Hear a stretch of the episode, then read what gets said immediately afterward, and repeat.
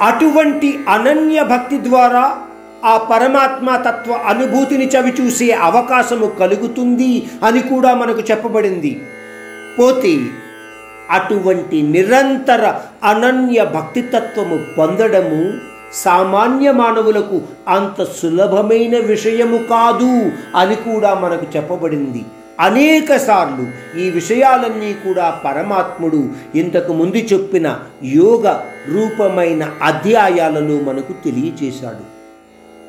అర్జునుడి యొక్క మనోపరిస్థితిని గ్రహించిన శ్రీకృష్ణుడు తన విభూతి రూప ముఖ్యతత్వాలలో ఒకటి అయిన అర్జునుడికి తన విశ్వరూప దర్శన భాగ్యం కోసము తన యొక్క యోగ శక్తిని అంటే దివ్య దృష్టిని ప్రసాదించాడు.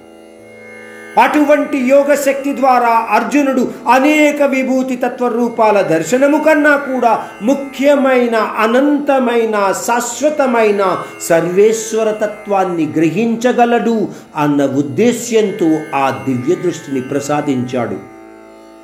అది గ్రహించిన తరువాత ఇంకా అర్జునుడి మనస్సులు ఇంకొక విషయ జ్ఞానము మీద ఎటువంటి ఆసక్తి ఉండదు. అన్న ఉద్దేశంతో ప్రసాదించాడు. అంటే అంటే ప్రతి మానవుడు కూడా అటువంటి యోగశక్తి పొందే అవకాశమైతే ఉంది.